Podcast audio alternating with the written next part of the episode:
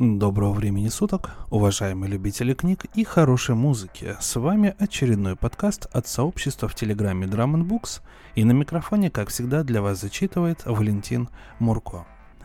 На прошлом выпуске я э, сказал, что благодаря одному слушателю мне открылся архив интересных э, журналов «Энергия».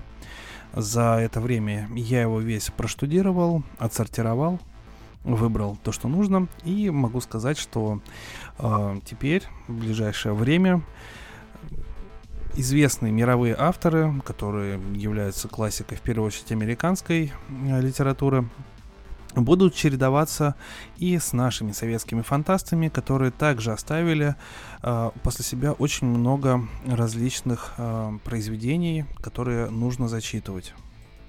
Я прекрасно понимаю, что одним журналом «Энергия» это, конечно, не обходится. Если кто-то еще что-то пришлет, обязательно присылайте. Вот. Но на данный момент вот у меня появился небольшой архив из рассказов, который я буду постепенно озвучивать на волнах Drum Box. Хочу начать с рассказа «Искушение». Автор Андрей Столяров. Это писатель-фантаст, который, э, по-моему, проживает в Питере. То есть он, по-моему, жив до сих пор. Ну, могу ошибаться, но я вроде смотрел по справкам, он жив.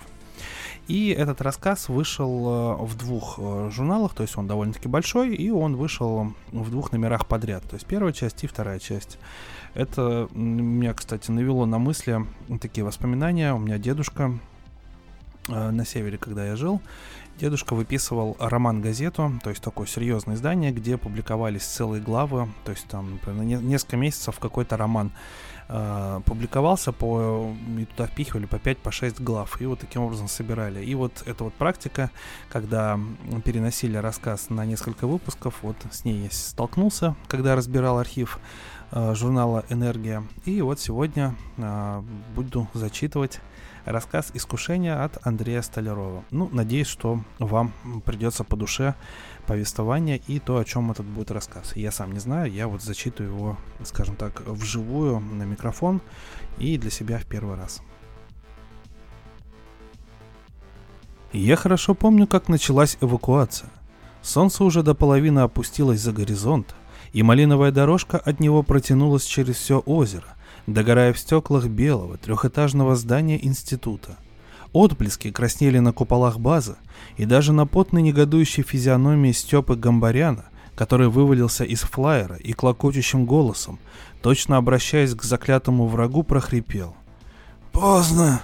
Штумер лежит в бассейне, кожа наполовину растворилась, он уже не дышит. Что вы на меня уставились? Или я должен был нырять вслед за ним?» Я помню, как пошатнулся Валентайн, как скрипнул зубами и кровь отхлынула от его щек. «Колонию мы оставляем здесь». Я хорошо помню тишину, воцарившуюся на космодроме, когда появился Мемлинг. Он пришел со стороны заката, холодная серебряная пленка озера прогибалась под ним. Выглядело это зловеще. Хотя я знал, что внешние эффекты здесь ни при чем – Мемлинг был старым колонистом. Я заметил, как один из моих монтажников выронил шлямбур, и в руках его неизвестно откуда возник чешуйчатый десантный автомат. «Не стрелять!» – тихо сказал Валентайн.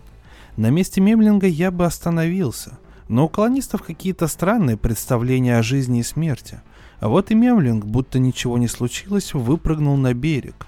Толстый, белобрысый, веснушчатый – известный математик, погруженный в дебри топологических структур. Только настоящий мемлинг не приседал бы так нелепо при каждом шаге, стараясь удержать гуманоидную форму.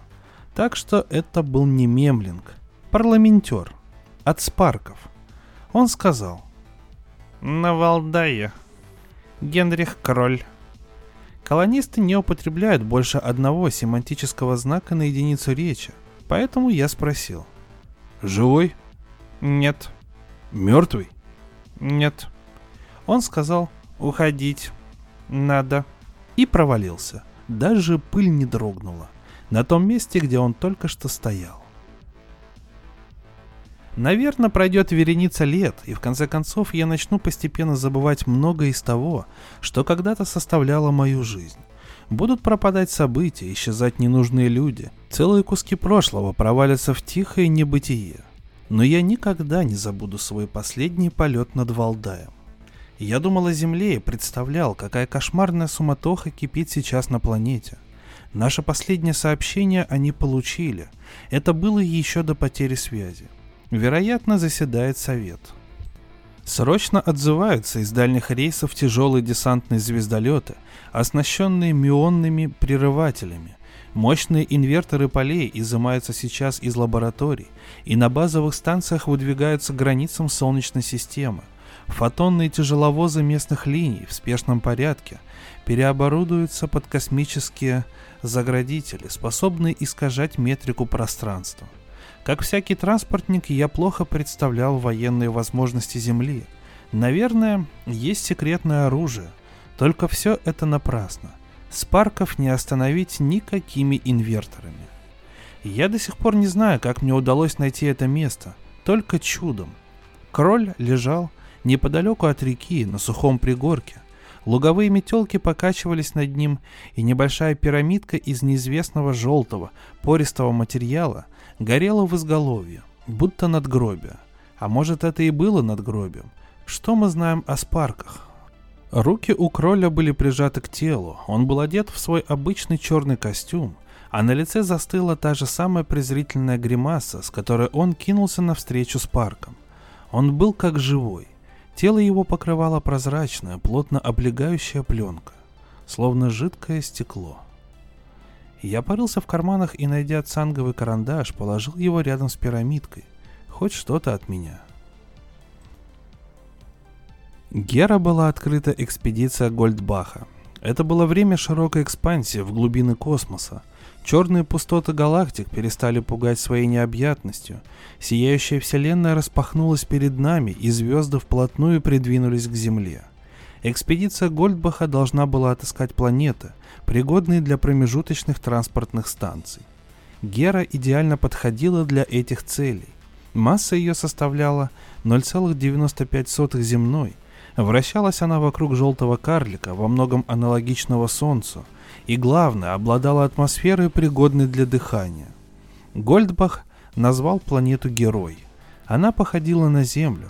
Даже материков было шесть, и очертания их отдаленно напоминали земные. Планета удивительно соответствовала назначению. В Совете даже поднимался вопрос о ее частичной колонизации, но уже становилось очевидным, что население Земли стабилизировалось, Интерес к расселению в космосе резко упал, и желающих не нашлось. Была лишь создана типовая станция, а также организован институт по изучению местной биосферы. Его возглавил Валентайн. Около пяти лет все шло нормально, а затем Васильев обнаружил Спарков. Утром, в один из ярких дней августа, он решил окунуться в заливчики недалеко от базы. Это не запрещалось. Плавал он, наверное, с полчаса, а когда вышел из воды, то увидел, что прямо на том месте, где лежала его одежда, переминается неуклюжая, обезьяноподобная фигура. Это был Спарк. Первоначально Спарки довольно-таки неумело принимали человеческий облик, и у них зачастую получались самые жуткие существа. Неудивительно, что Васильев опомнился только на территории института, без одежды и без передатчика. На место происшествия вылетела группа заинтригованных ученых, но там уже ничего не было, кроме следов на песке. И Васильеву пришлось пережить неприятные дни насмешек, пока Зомер тоже не наткнулся на спарков. Планету немедленно закрыли. По решению Совета была назначена комиссия.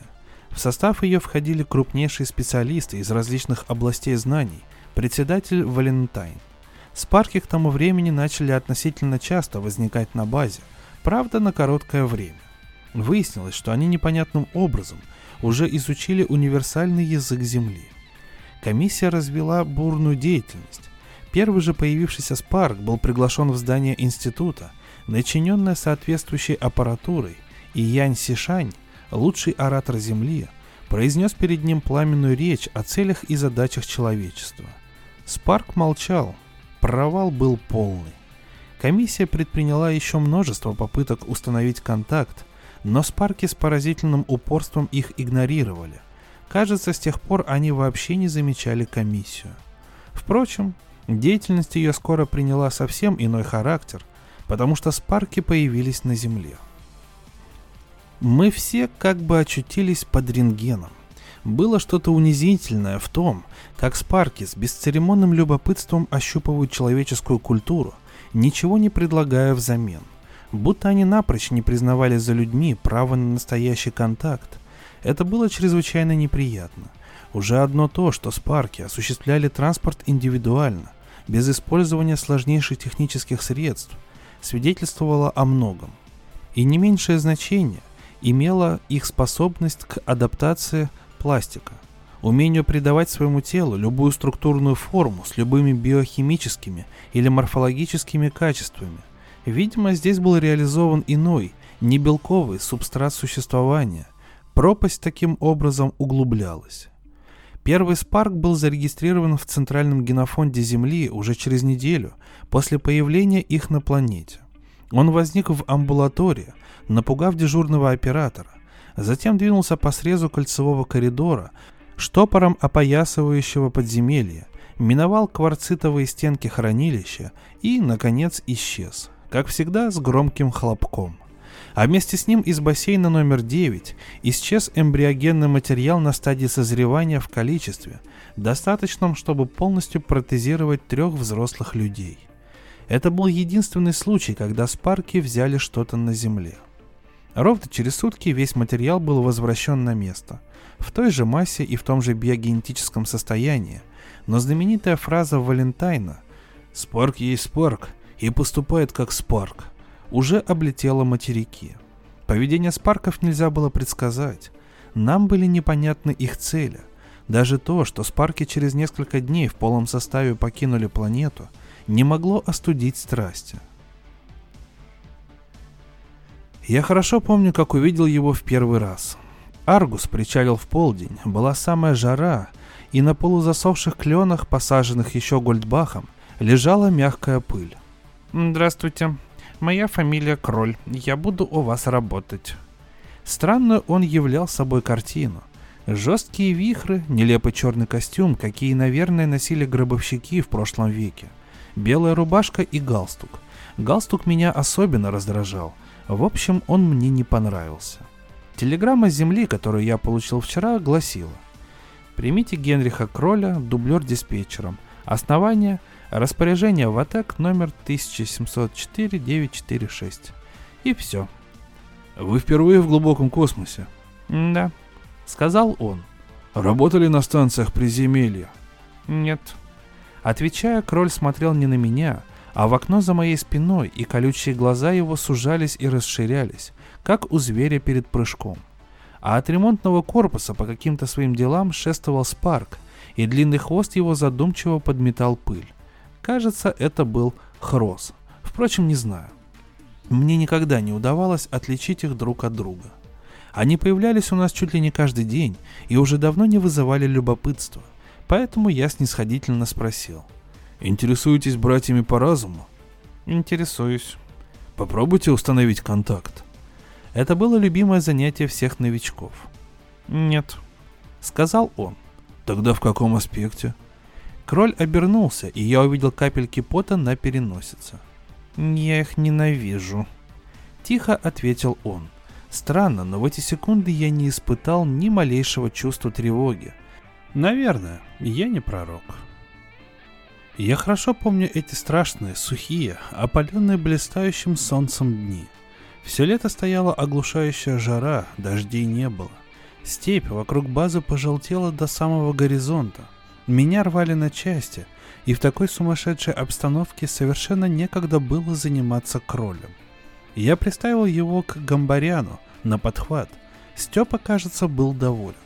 Разумеется, я отметил, что кроль держится слишком обособленно – Работы у него было немного, и нередко в диспетчерской выпадали абсолютно пустые дни. Обычно он проводил их в библиотеке. Причем заказывал не билетристику, а серьезные научные исследования по эволюции человека, по психологии общества и так далее. Но гораздо чаще сразу же после дежурства Кроль брал флаер и улетал в степь.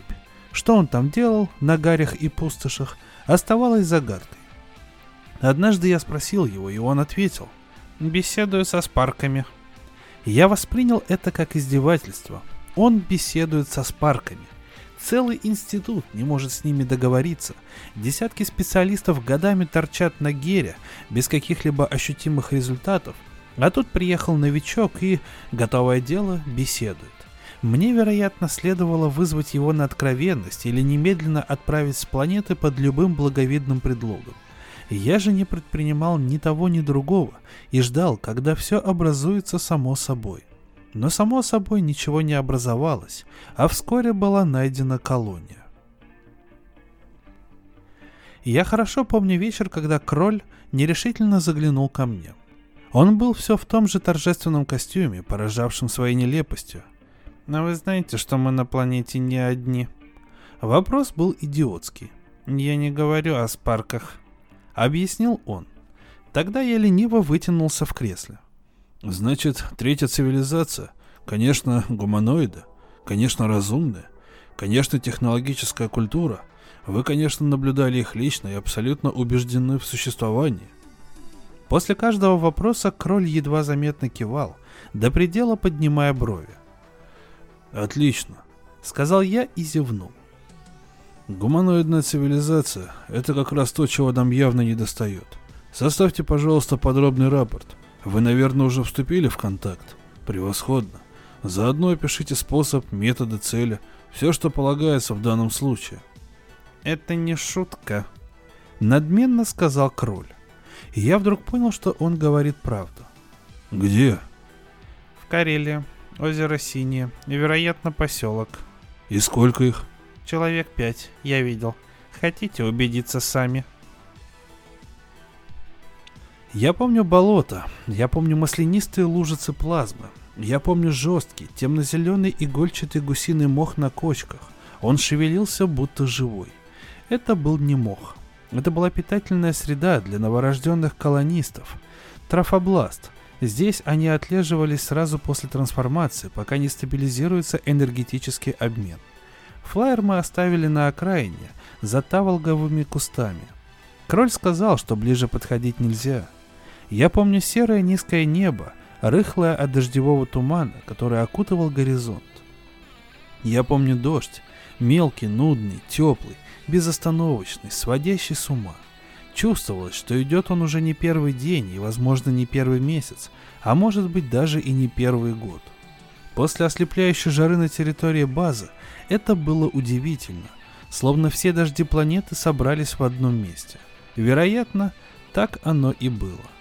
Для морфологической перестройки организма требовалась влажная парниковая атмосфера, и спарки действительно стягивали к колыбели все осадки континента. Я помню, как кроль повернулся ко мне и процедил сквозь зубы, что надо ждать. Глаза у него были на выкате, он закусил нижнюю губу, и крылья носа раздулись. Я помню пологий склон, я помню серые валуны, я помню продолговатое ртутное озеро, обрамленное бледными камышами. Неподвижная гладь. Я тогда не знал, что в озере была не вода, а соленый органический гель, близкий по составу к плазме человеческой крови. Да, это была колыбель. Камыши выполняли функцию легких. Я помню низкий туман, ватными клубами ползущий из камышей за туманом находилась колония. Глиняные конические термитники, круглый бассейн с цитоплазмой, каменные ванночки для деформации мозга. Я помню, как из тумана, грузно и неуверенно, переваливаясь, точно медведь на задних лапах, выдвинулся человек и неторопливо направился к озеру. Я чуть не закричал. Он был высок, плотен и одет в какие-то ужасающие лохмотья. Когда он приблизился – я понял, что все тело его облеплено кусками сырого теста. Видимо, оно предохраняло эпидермис от высыхания. Я отчетливо помню, что сразу же узнал его. «Мемлинг», — изумленно сказал я. «Молчите», — прошипел кроль. Человек неуклюже повернулся в нашу сторону. Массивные веки были закрыты, но мне казалось, что он видит меня Конечно, это был Мемлинг. Он уже давно превратился в колониста. Я помню, что кроль вдруг вытянул руку, и, несмотря на сгущающийся сумрак, увидел у него в побелевших пальцах десантный пистолет. Вы с ума сошли. Нам нужна точная информация. Закричал кроль. Мы возились в горячей луже. Я никак не мог разогнуть на рукоятке его сведенных железной каталепсией пальцев. Мемлинг уходил все дальше в озеро. Вода поднималась ему до колен, потом до пояса, затем лизнула подбородок, и через мгновение жирная гладь сомкнулась. Король сразу же перестал сопротивляться, и пистолет выскользнул из ослабевших рук. Я поспешно засунул его в карман. «Вы завтра же будете высланы с планеты», по-моему, он не слышал меня. Я помню его лихорадочное лицо. Я помню закушенные коричневые губы.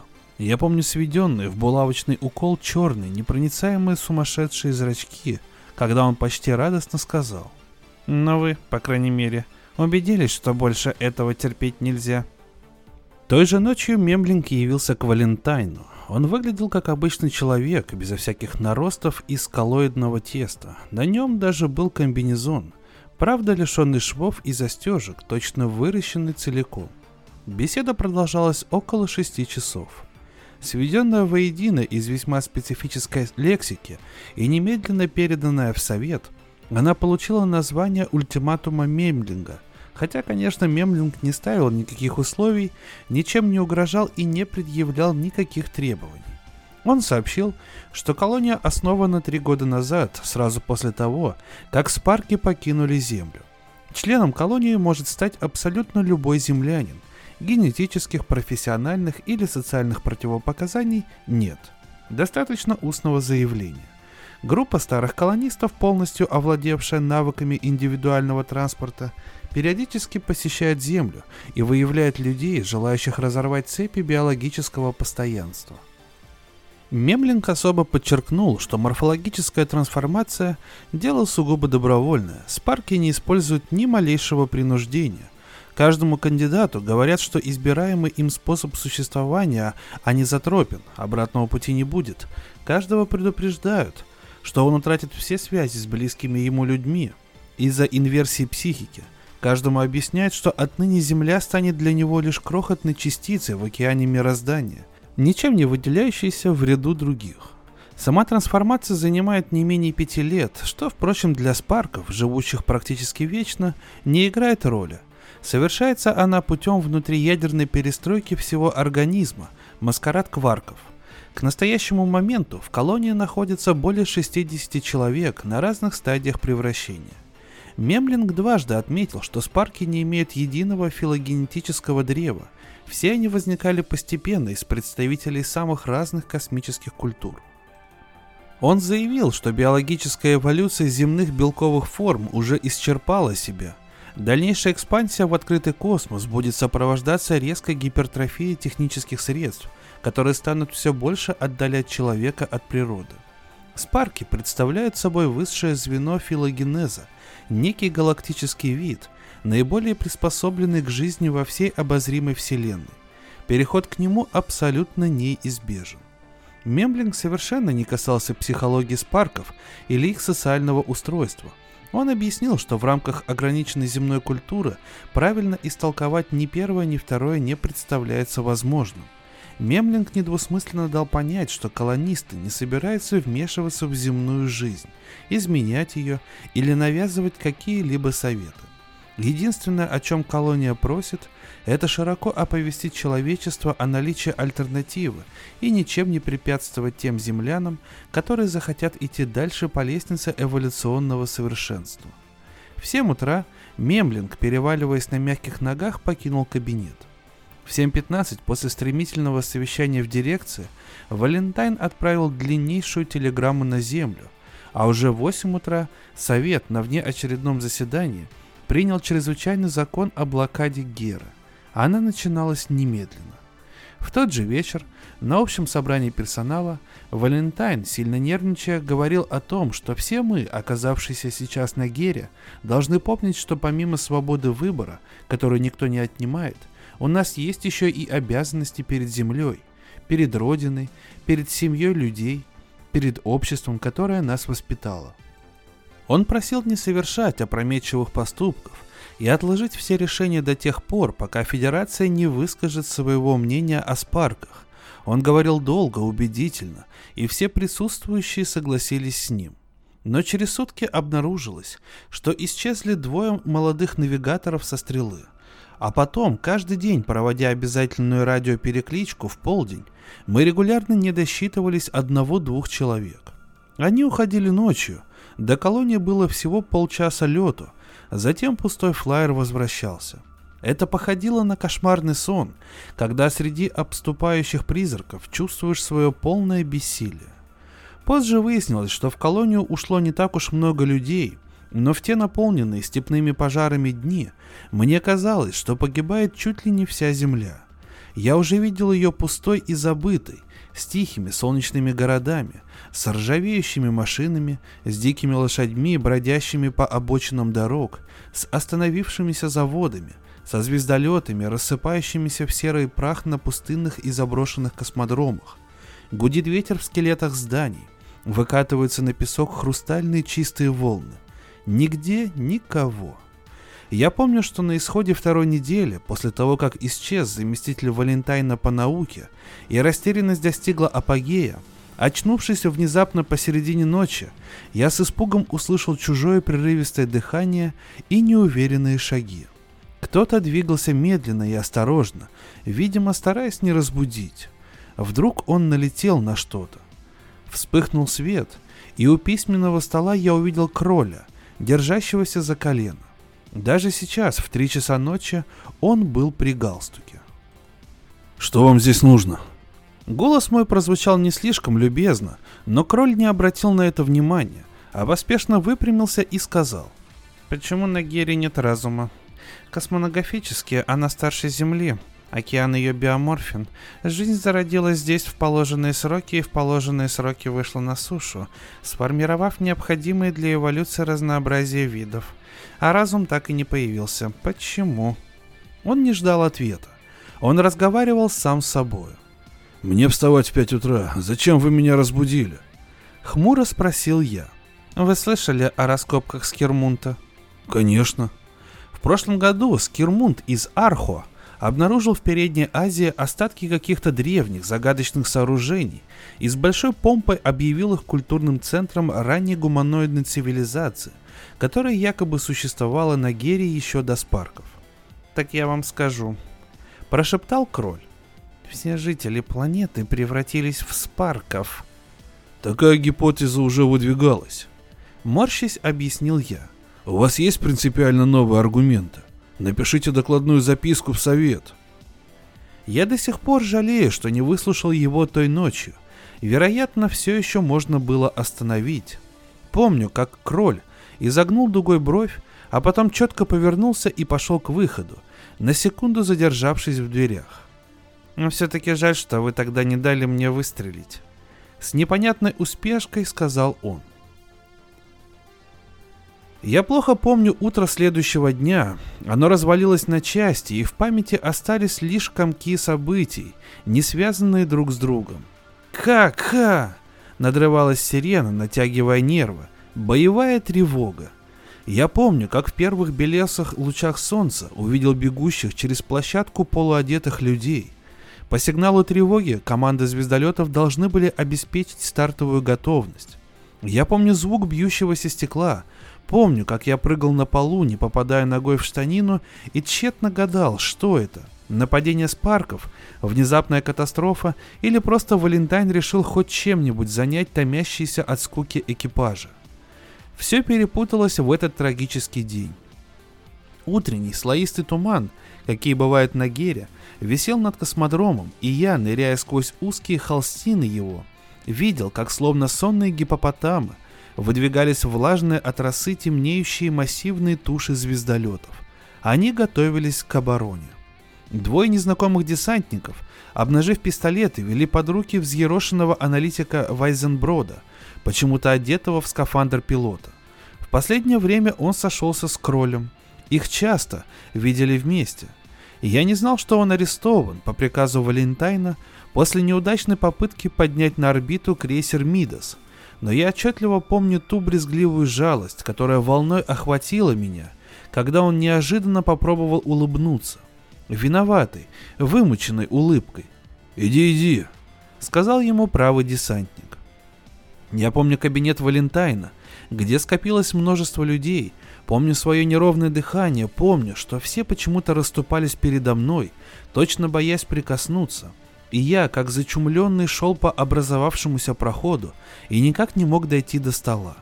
А когда все-таки дошел, то Валентайн, глядя мимо меня, неторопливо произнес. «Они заперлись в арсенале. Предъявите ваш ключ». Машинально ощупывая секретный кармашек в комбинезоне, где лежала рифленая коробочка дешифратора, именуемого универсальным ключом, я вдруг понял, что ее там нет. Так вот зачем приходил кроль сегодня ночью. Я помню, как повернулись ко мне десятки изумленных лиц, и на них одновременно, будто нарисованное невидимым художником, проступило именно то выражение брезгливой жалости, с которым я сам только что смотрел на арестованного Вайзенброда. Это было не нападение Спарков и не катастрофа, и уж, конечно, это была не учебная тревога. Я помню растерянный шепот Степы Гамбаряна, который тянул меня куда-то в сторону, подальше от внимательных глаз. Сегодня ночью – Пользуясь похищенным у меня универсальным ключом, Кроль и оператор Левицкий тайно проникли в арсенал. Последний занимал в институте скромную должность оператора-наладчика, и такой прыти от него никто не ожидал. Скорее всего, парень просто попал под влияние Кроля. Вероятно, план операции был отшлифован заранее, потому что охранная сигнализация не сработала. Позже выяснилось, что экранированный стеклокабель, связывающий арсенал с базой, пережжен лазерами, а ремонтные киберы отключены. А немного позже Вайзенброд, передав в мозг заведомо ложную информацию о неполадках в навигационной системе Мидоса, получил разрешение и поднялся на борт, имея при себе карт-команду на взлет, которую достал неизвестно где – Кроль, вероятно, рассчитывал, что у него будет по крайней мере 4 часа в запасе, чтобы успеть разобраться в системе управления арсеналом. Но он ошибся. Первая серьезная осечка произошла с кораблем, который должен был страховать их действия с орбиты. Вайзенброд успел перевести автопилот в режим Земля-атмосфера, но так и не сумел запустить главные двигатели звездолета.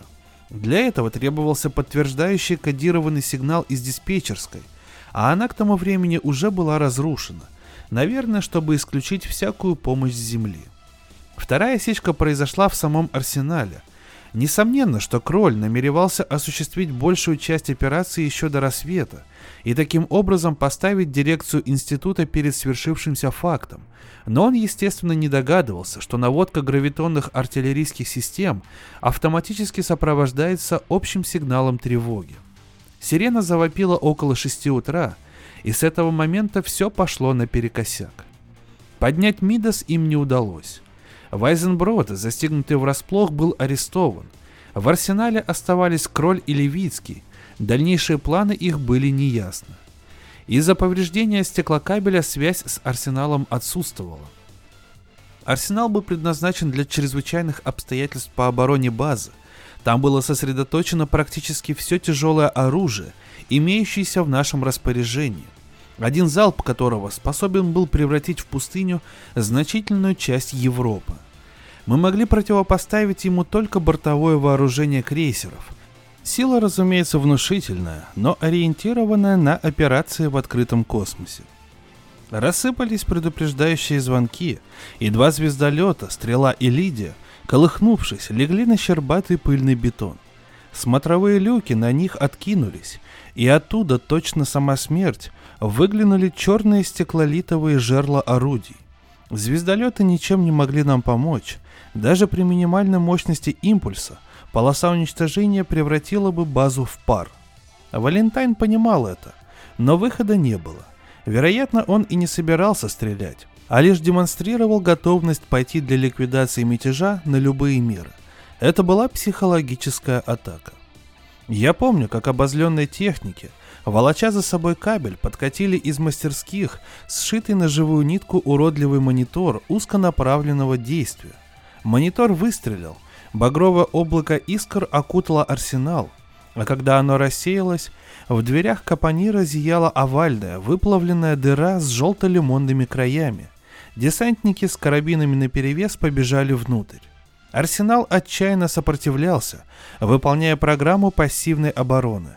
Я помню, как мы пробились в центральную рубку. Энергия там была, работала автономная подпитка, и при свете индикаторов пульта я сразу заметил неоновые концентрические круги, плывущие по стене. Вызванивая, сходились штриховые координаты. Кролю все-таки удалось разобраться в схемах наводки, и гравитоника была подготовлена к ведению огня.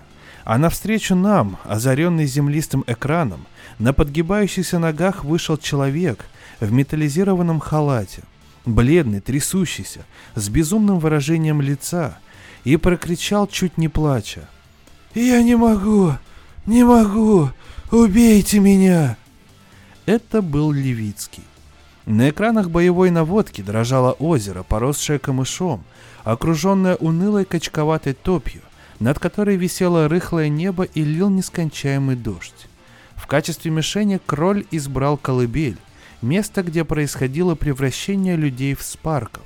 Он, вероятно, полагал, что уничтожив запасы органической плазмы, ему удастся остановить процесс, по крайней мере на несколько лет, пока на Земле не найдут другого решения. Я помню собственную удивительную неприкаянность. Я помню жуткое одиночество в толпе. Я помню, как бродил среди оживленных, радующихся людей и словно не существовал для них. Разумеется, меня не отстраняли от должности и никоим образом не ограничивали мою свободу. Но Валентайн упорно игнорировал меня. А неожиданно поворачиваясь, я вдруг ловил косые, неприязненные взгляды. Даже Степа Гамбарян краснее неловко отводил глаза. Вероятно, многие думали, что я намеренно передал ключи кролю, и меня следует судить вместе с остальными. Я помню зыбкий, раскачивающийся коридор. Я помню оплавившийся косяк с выдавленной дверью. Я помню пыльную площадку перед институтом. Она была пуста. Только двое техников, не торопясь, везли на тележке растерзанного кибера. Кроль, ушедший из арсенала через аварийный ход, стоял, прижимаясь к выступу правого крыла, и я не сразу заметил его, зато я сразу увидел Спарка в облике мохнатого бабуина, который брел через эту площадку, опираясь о землю фалангами пальцев. Я еще подумал, что он напрасно явился сюда. Сегодня не стоило приходить, но больше ни о чем подумать не успел, потому что кроль вытянул руку, и в то же мгновение прошипел сухой разряд, какой бывает при стрельбе на поражение. Я помню тугую звенящую тишину, помню изумленно обернувшихся техников, я помню Спарка, лежащего ничком среди пыльных разрозненных былинок. Кроль сказал неизвестно кому. «Я все-таки сделал это», Будто услышав его слова, начали бесшумно возникать спарки из ниоткуда, быстро заполонив собой площадку, так что я невольно попятился. Здесь были ящерицы, драконы, обезьяны, рыбы, покрытые перьями птицы в акуле и чешуе, единороги, кентавры и другие совершенно загадочные существа. Я еще сумел заметить, как кроль, бросив ненужный пистолет и одернув черный костюм, будто с обрыва в пропасть, шагнул им навстречу, а затем весь сумасшедший маскарад сомкнулся и безнадежно заслонил его. Я помню возвращение на Землю. Мы уходили последними. Никто из колонистов не пришел проводить отбывающий корабль. Впрочем, мы и не ожидали этого. Валентайн невольно сказал «Все». Пассажирский люк захлопнулся, полыхнула сиреневая вспышка. Через полчаса на обзорных экранах возникла Гера, выглядящая с орбиты совсем как Земля.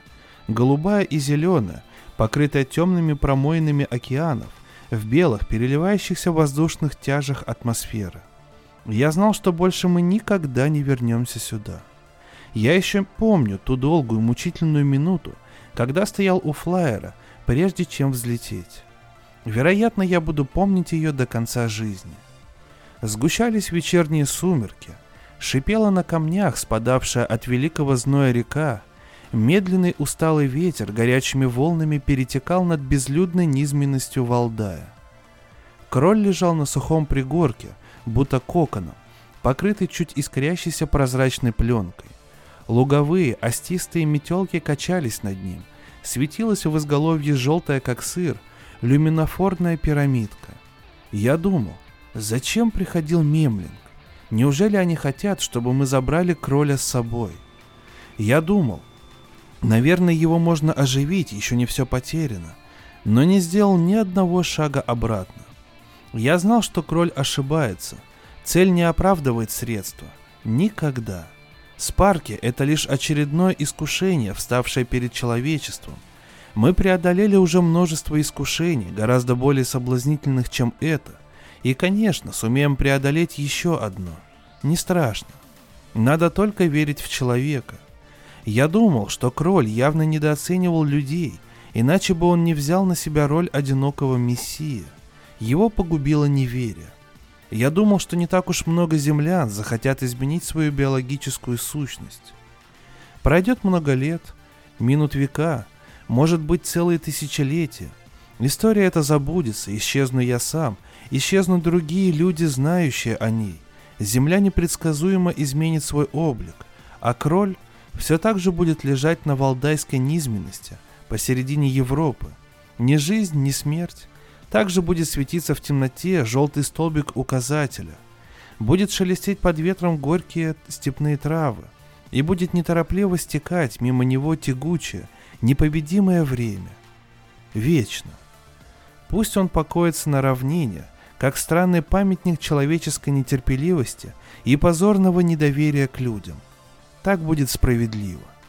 Я помню, как захлопнул дверцу флайера. Желтой искоркой мелькнула внизу пирамидка.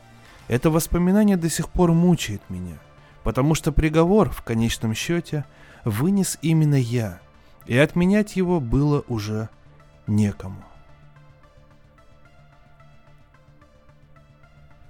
Может быть, я скажу немножко предвзято, но м- данный рассказ как-то очень отличается от э, обычной американской литературы, которую я зачитываю.